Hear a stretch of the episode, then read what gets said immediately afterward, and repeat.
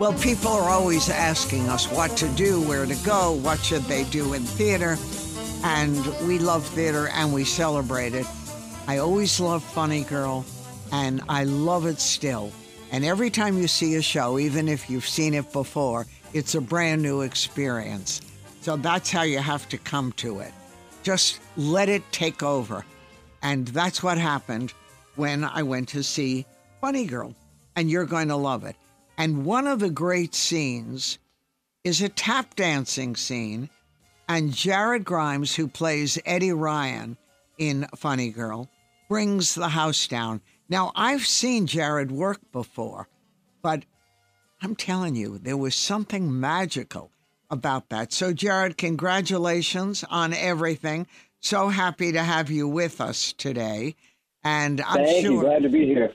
you know, eight shows is a lot, but it's worth every exhaustion moment. For sure. So let's start really at the beginning. You were just a kid when your mother had the good sense to teach you how to tap, right? Three years old? Yeah. Three years old. She was always working on dance routines uh, downstairs, and I would wake up early in the morning. And I would see her and her friends down there working on those routines.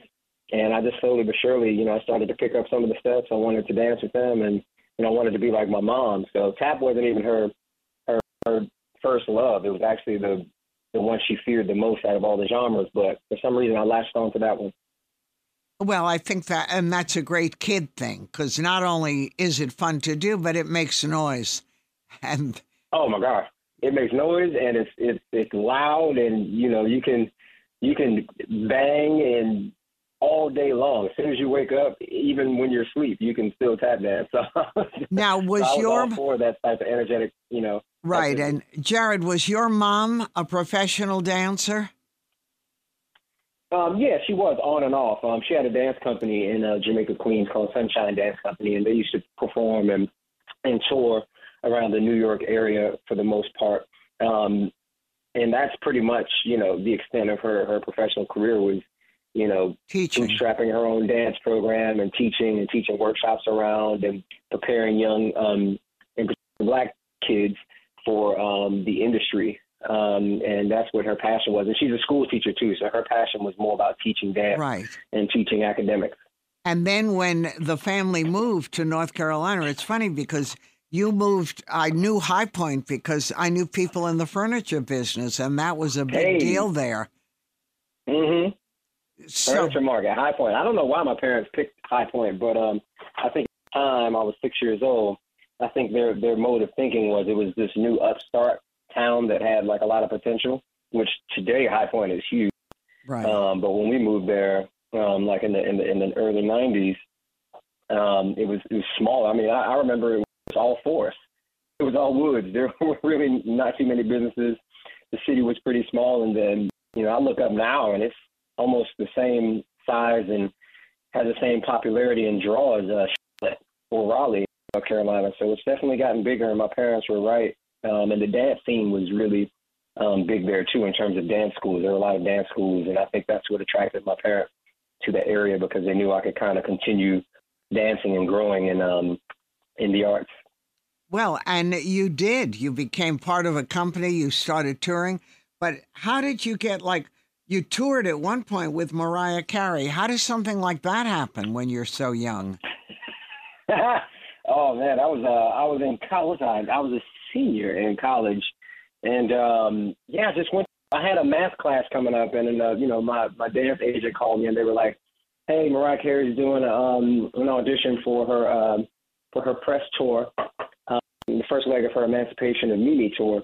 And they were like, uh, "Do you have time to run over there real quick?" And I'm in between classes, so I'm like, "Man, I, should I, you know, should I skip math today, or should I, should I go to the, should I go to this audition?" You know, usually when you go to auditions like that, there might be like a hundred, two hundred, you know, dancers vying for, you know, maybe five slots. Of course. In this particular case, there were maybe a little bit under a hundred, and they were all buying. We were all buying for one slot because uh, she had already hired dancers from L.A. Um, so they were in New York, and they were looking for one more dancer. And I was like, wow. So I mean, you know, the odds of this are kind of you know low, but the choreographer that was um, on the project. He was the choreographer, uh, Marty Kudelka, who's Justin Timberlake's go-to choreographer. He was somebody that I just at least wanted to learn from. So I was like, you know, at the at at the worst, you know, I could go to the audition and at least have a free class from this uh, choreographer just to get the experience. And um, I ended up, you know, I ended up getting the job, and we started rehearsals literally right after the audition. So I couldn't even make it to math class. So I called my teacher and I told, I told them why, and they were like, "Oh yeah, by all means, yeah, that's, you know, at this point in time, that's that's way better than these complex equations." So, uh, so... um, and so I found myself on tour with with with one of the legends in pop music. Uh, without question, I'm talking to Jared Grimes, and Jared does it all he sings, he dances, he acts. He's a great choreographer. He's one of the stars of Funny Girl. And if you've just joined us, we were talking about how it was almost a fluke. He auditioned for Mariah Carey and is, you know, anything about theater and showbiz. Everyone wants to do that if they dance or sing. And yet you got it. So what happened when you came back after that tour? Uh, you know what? I just had a new had a new um a new perspective and outlook on you know what the business was. Um, being a backup dancer, um, that was my first that was my first backup dancing job actually. Uh, so I was just like, wow, like you know, I got to see how Mariah Carey operated in rehearsals. I got to see how you know the band operated on tour and how her backup singers operated on tour, and that was like my really, really that was my first um, close up glimpse to show business in terms of on a professional level. Um, and I was just, I remember thinking, man, if I could, you know, if I could be the leader of my own universe in that right, kind of like, you know, Mariah Carey, maybe more in a Gregory Hines type of way or in a Sammy uh-huh. Davis Jr. kind of way, you know, that would be, that would be awesome because I just, the rush that I got from just being on stage and I wasn't even the, the focal point, you know, I was just like, oh man, that's the, that's the kind of rush that I live for. And it's a different type of rush. Like, you know, I've, I've been performing my entire life, but, you know, to be on, you know, MTV and perform on BET and, uh, you know, to perform on Good Morning America and stuff like that, that was a different type of commercial aesthetic than what I was used to. You know, everything else is, you know, up until that point was a little bit more, you know, regional theater or, you know, uh, you know, small kind of commercials, you know, the building different. blocks to becoming, you know, building your career. And that was kind of like the pinnacle at that point my. I was just like, oh man, I, I want this. Like I want stuff like this. I want I want to be able to reach the masses and the way that Mariah Carey reached the masses um, when we were on tour. And you know, although it's Mariah Carey, that's a that's a high bar to, to to jump to so soon, you know, in my career. But I just I instantly jumped. never forgot what that felt like, and I wanted it. So I just kind of worked hard towards you know that standard um you know of, of entertainment in my own way and um, that's when doors started opening. I started backup dancing for more for more artists after that. Um, I think I right after that I was dancing with Busta Rhymes, Salt-N-Pepa, uh, the artist Common. Um, you know, everything kind of broke open for me um, in terms of backup dancing, and I got to see how all these artists operated, and I was just like, yeah, like I get it, I understand from seeing them. You know, from being backstage with Usher and you know being in a room with Justin Timberlake and having a conversation yeah, with you know guys like John Legend and you know Justin, oh my gosh, it's you know, and time. Usher to a certain degree. I was just like, man, I was like, I want to be like, I want to be like them, you know, for my my generation, but in a James Jr., Fred Astaire, you know, Gregory Hines kind of way. So I just, I really, those moments were important for me uh, early on because I, I felt like I was supposed to be in that room with those guys. And it happened. I'm talking to Jared yeah. Grimes, who plays Eddie Ryan in Funny Girl. And we're going to let you hear much more because here you, you get a big break. You go on tour, you start meeting the major players. So at what point, you know, obviously it's a tough business to make a living in. And I know you did a lot of work you were tapping away in the subways in New York. Was that after the tour? How, when did that part start happening? Um, before I got to college. So um, I was I was still in high school uh, in the the late well not the late like like the late nineties. I would say like ninety nine, maybe ninety eight, and um, and uh, I would come back and forth, you know, from North Carolina to New York to just study, take classes with uh, the choreographer of my tap moment in uh, Funny Girl Ayodele Casel, I would drive back and forth to take classes with teachers like her. She was one of my first mentors, mm. and I made friends from doing that. And the friends that I that I made, they just happened to, to you know, I'm in the subways, um, just for you know, just for money and just for just the, the sheer love of the craft and just the closeness that it brings you to you know a New York audience. Um, and so you know, when I was in high school, I used to drive up, take classes, and then in between classes and on downtime, I used to go with the go with the guys and go under the subway and and, and, and perform. um, our our favorite, yeah, I would tap. I mean, they would have their buckets and they would be bucket drumming, and I would pull out a board, and me and you know the likes of Dewitt Fleming and uh, another great tap dancer, um, tap dancer friends of ours, we go out there and we perform for hours on end just because we just we enjoyed it and we were pushing the craft and we were growing, we were evolving in the art form. And then when I got here, college, you know, throughout the 2000s, I think um, I, I performed all the way from you know 2001 all the way to like maybe 2003. Wow. And you made um, money in the subways.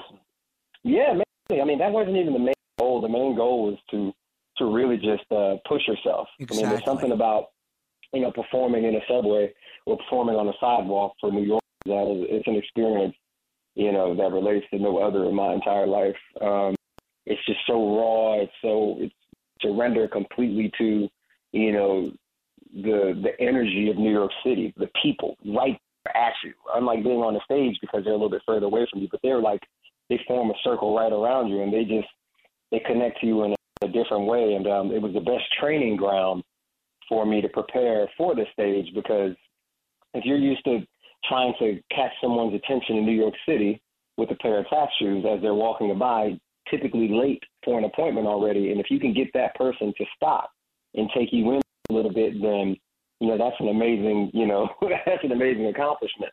No, without York, question. Most people don't have time for you, so that's what that was all about. The stamina. It was the, it was the passion. It was the, it was the the urge to really, um, really get people to want to connect with you, relate with you, uh, love with you.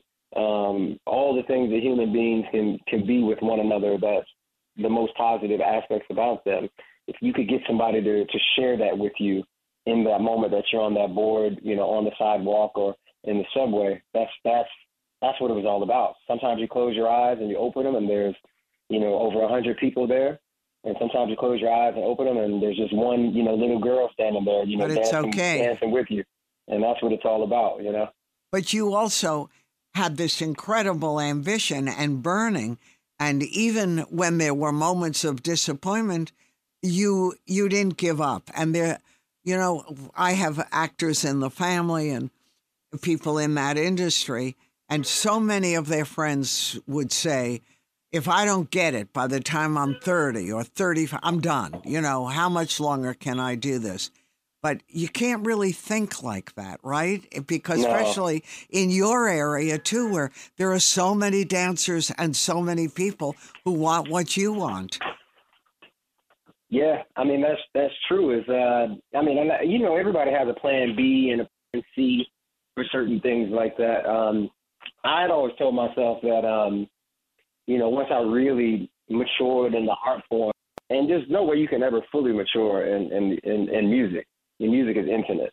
Um, but I think when I really started to to gain my bearings and understand just what type of instrument I was working with, uh-huh. I think that's when a lot of things changed for me. I told myself, I was like, look, you know, if I don't achieve the the goals that I'm supposed that I that I want to achieve, then that really doesn't matter. I think first and foremost, what I really made my mission statement as I started to gain my bearings in the in the art form and all the things that I was passionate about. I was like, you know, it should be about something bigger. It should be about giving.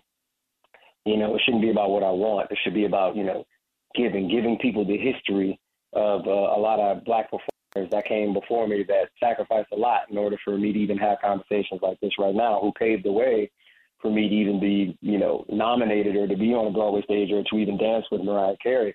I was like, it should be about them. I want to give people piece of their legacy, of their of their spirit, of of their fight, their struggle. And I completely removed myself from the equation at that point. and uh, you know, I made it about giving. You know, giving the history, giving the, the knowledge, giving you know life to those performers who a lot of people um, may not know about, and a lot of history mm-hmm. books did not you know write about. Um, it, it was all about giving, and I, I made that my mission statement.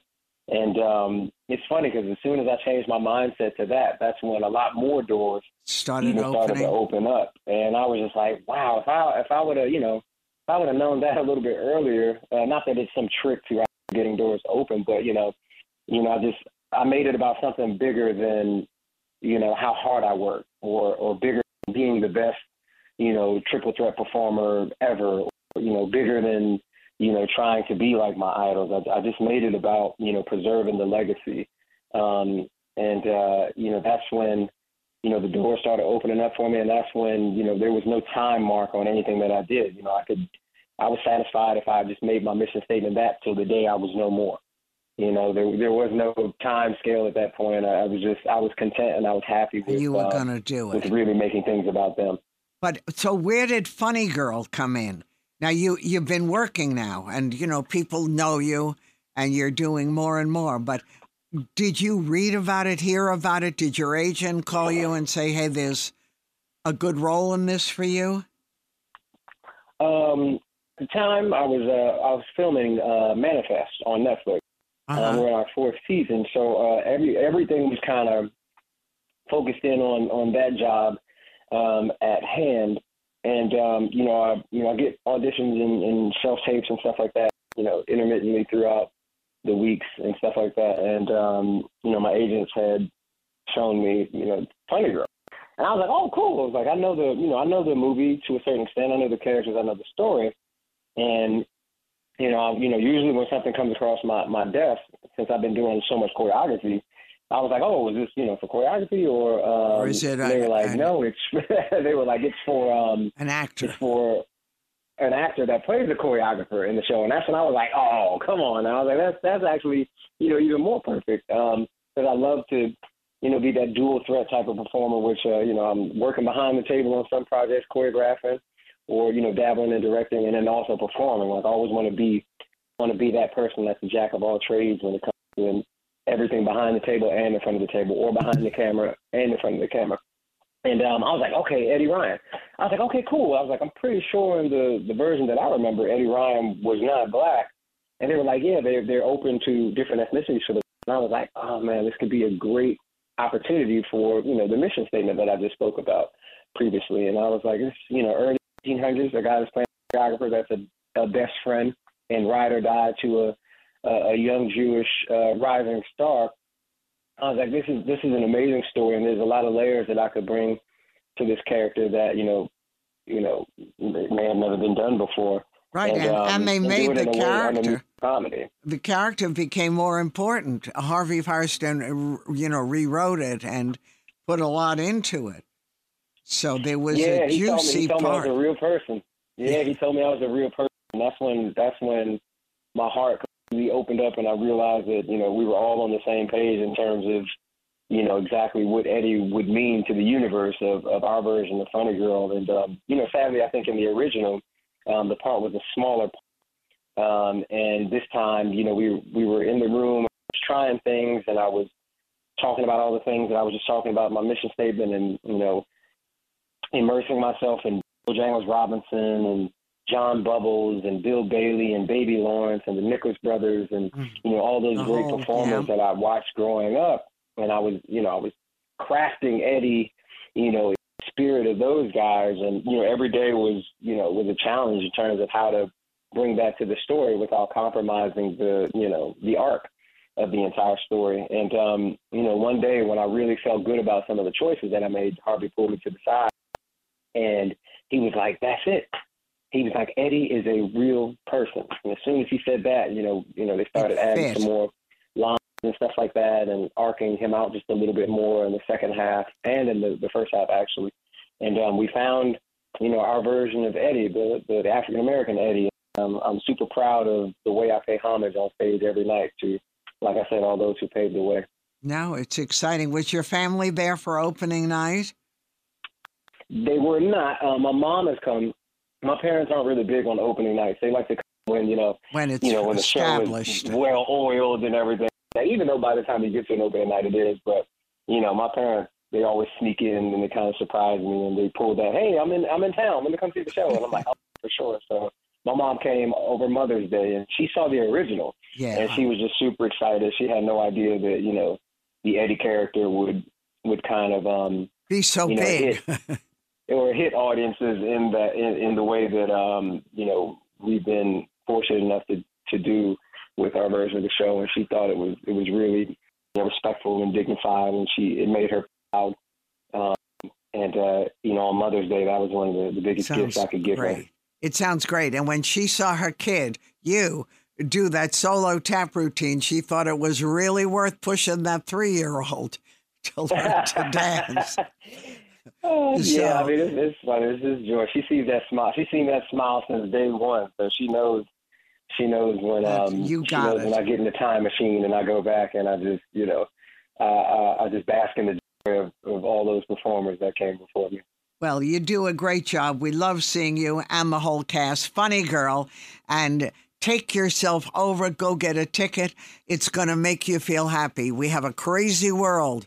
And it's just amazing to be able to sit in the theater and let magic occur and take your mind off all the bad things and just celebrate all the good things. Congratulations, Jared. I look forward to your continued success and we'll talk again. Thank you so much. I appreciate you having me today. Anytime. I'm Joan Hamburg with Jared Grimes as Eddie Ryan in Funny Girl and much more ahead here on WABC.